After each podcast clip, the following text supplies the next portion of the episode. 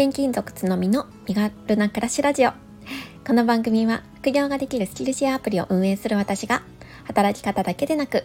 暮らしや子育てについてももっと身軽に心地よく暮らせる人を増やしたいという思いで毎日配信しています。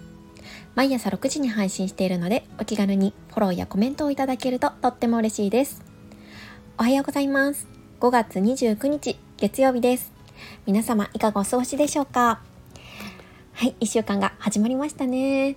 えー、昨日は、昨日じゃないですね、えっ、ー、と、土曜日ですね、土曜日の15時から、えー、ゆかのアウトプットラジオを配信しているゆかさんとこのスタンド FM で生コラボ配信をさせていただきましたが、えー、参加いただいた方本当にありがとうございました。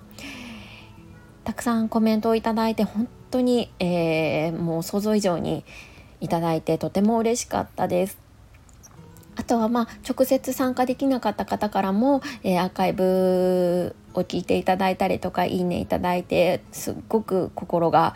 温まりました。いやなんか初めてゆかさんと生コラボ配信をさせていただいてすごいお互い緊張していたんですけれどもまあそのね緊張もどこへやらという感じで楽しくね結構中身の濃い放送ができたんじゃないかななんて振り返りながら思っています。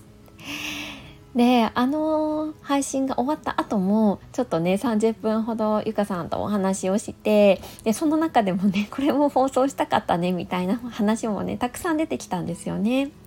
でまたちょっとゆかさんはお近くに住んでいるので、えー、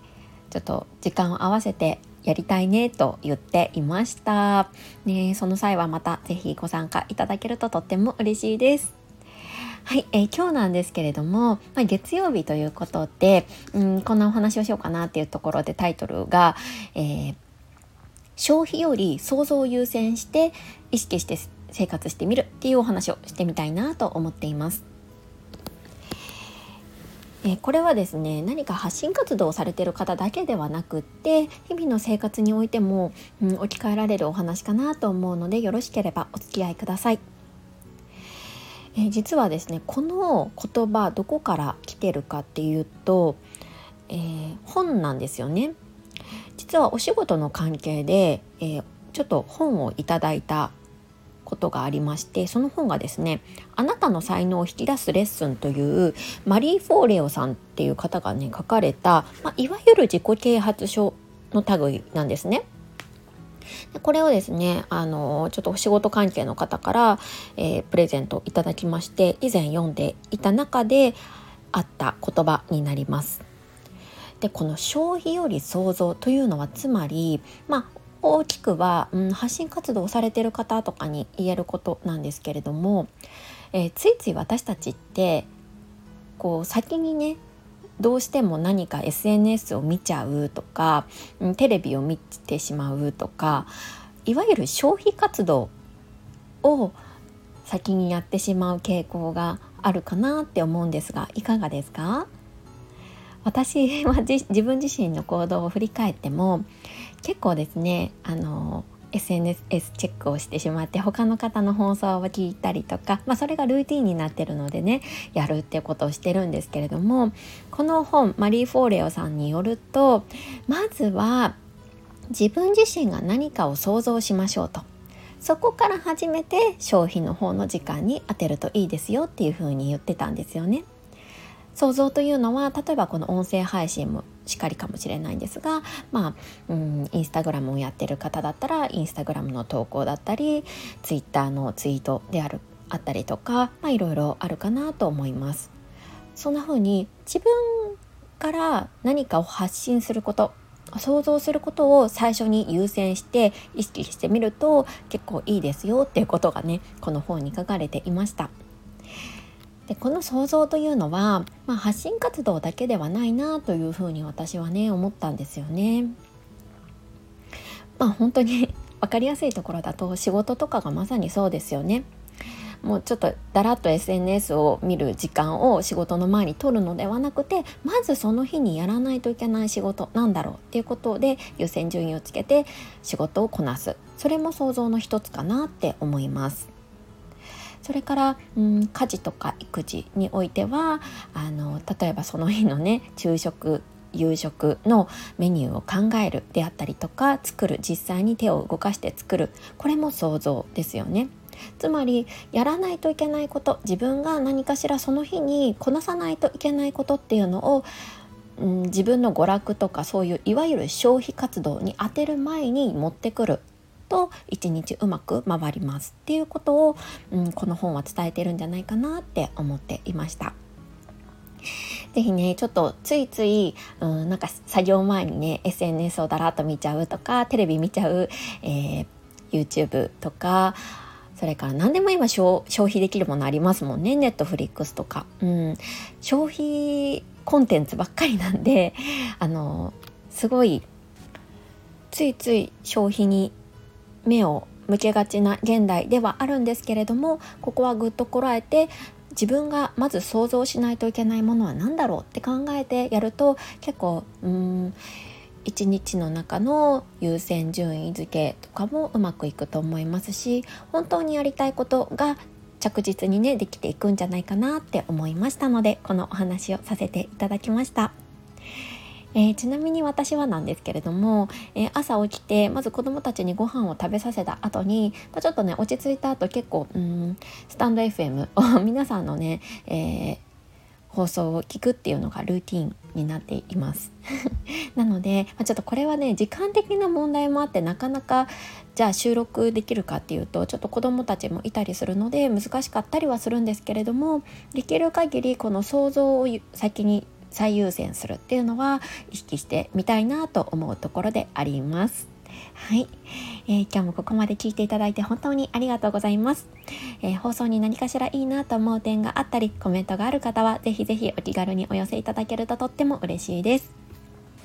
はい、えー、ここからはコメント返しをさせていただきます。114回目の放送子供を社会と一緒に育みたいに隠れた思いに、えー、ゆかさんからコメントをいただきました。この放送では、えー、私がねあ育児が あまり得意ではないんですがあの結構そういうこともあったりとか、まあ、夫の頼りがあまり、うん、できないっていうこともありまして積極的に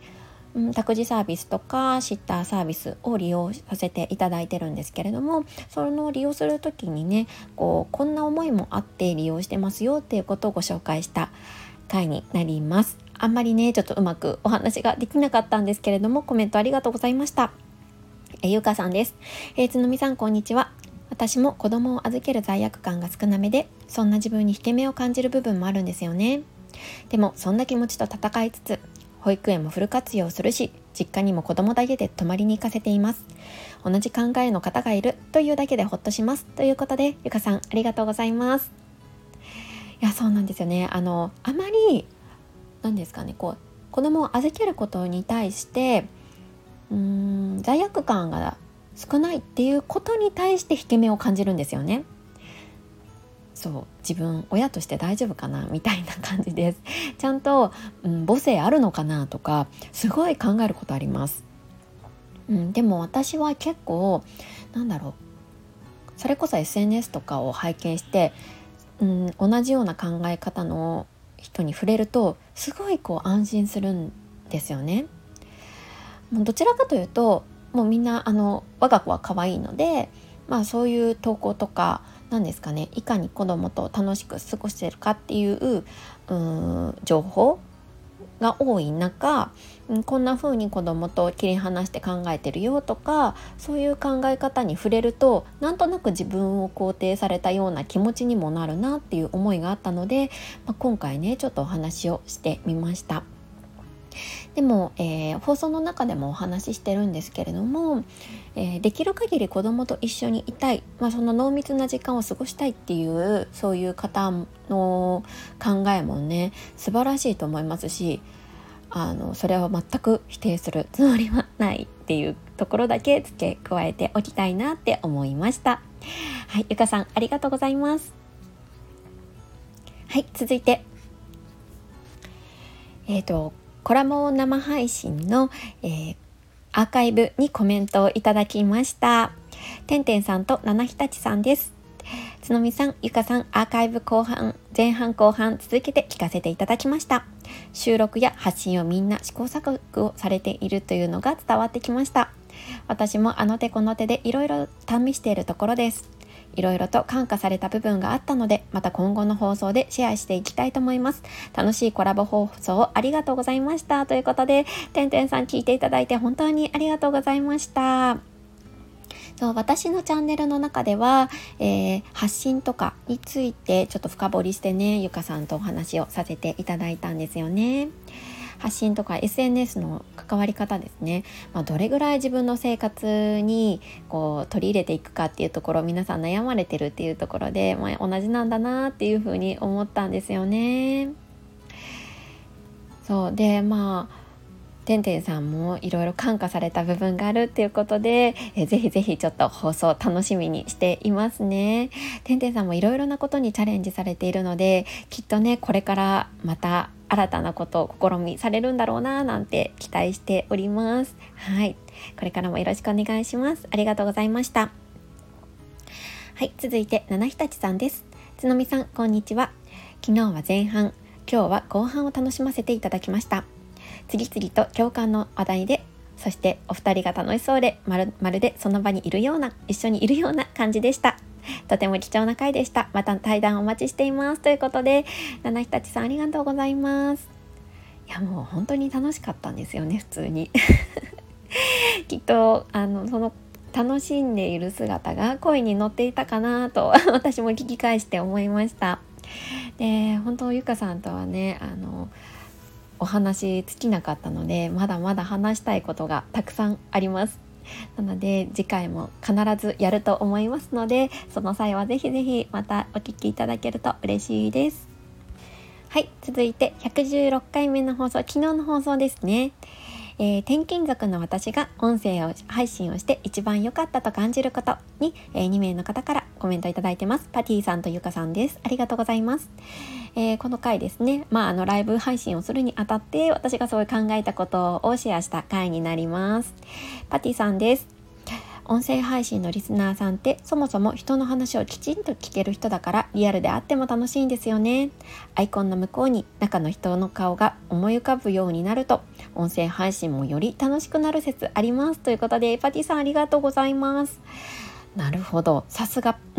パティさんはねあのプロリスナーなので、えー、ボイシーであったりこのスタンド FM もかなりヘビーに聞いてらっしゃる。からこそのコメントだなって思いました。そしてねライブもご参加いただいてとってもなんだろう心強かったですね。本当に嬉しかったです。ありがとうございました。確かにおっしゃる通りですね。リスナーさんは基本的にそのパーソナリティの方の話をきちんと普段はね聞いてるからリアルであってもうまくコミュニケーションが取れるなっていうふうに、うん、確かに思います。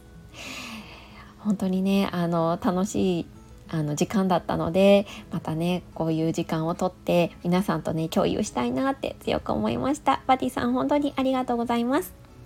続いてゆかさんです。つのみさんおはようございます。昨日は楽しかった。美味しいランチに楽しいおしゃべりにすごく充実した一日で。まだ今現在も昨日の楽しさに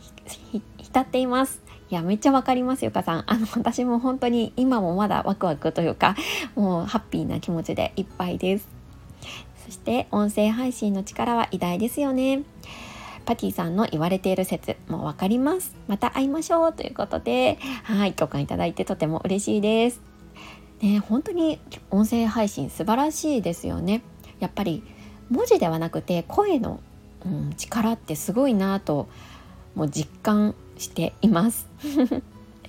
いやこれからもねあのいろんな発見があるんだろうなって思いましたまた次お会いできることをね楽しみにしていますね実は次は6月10日に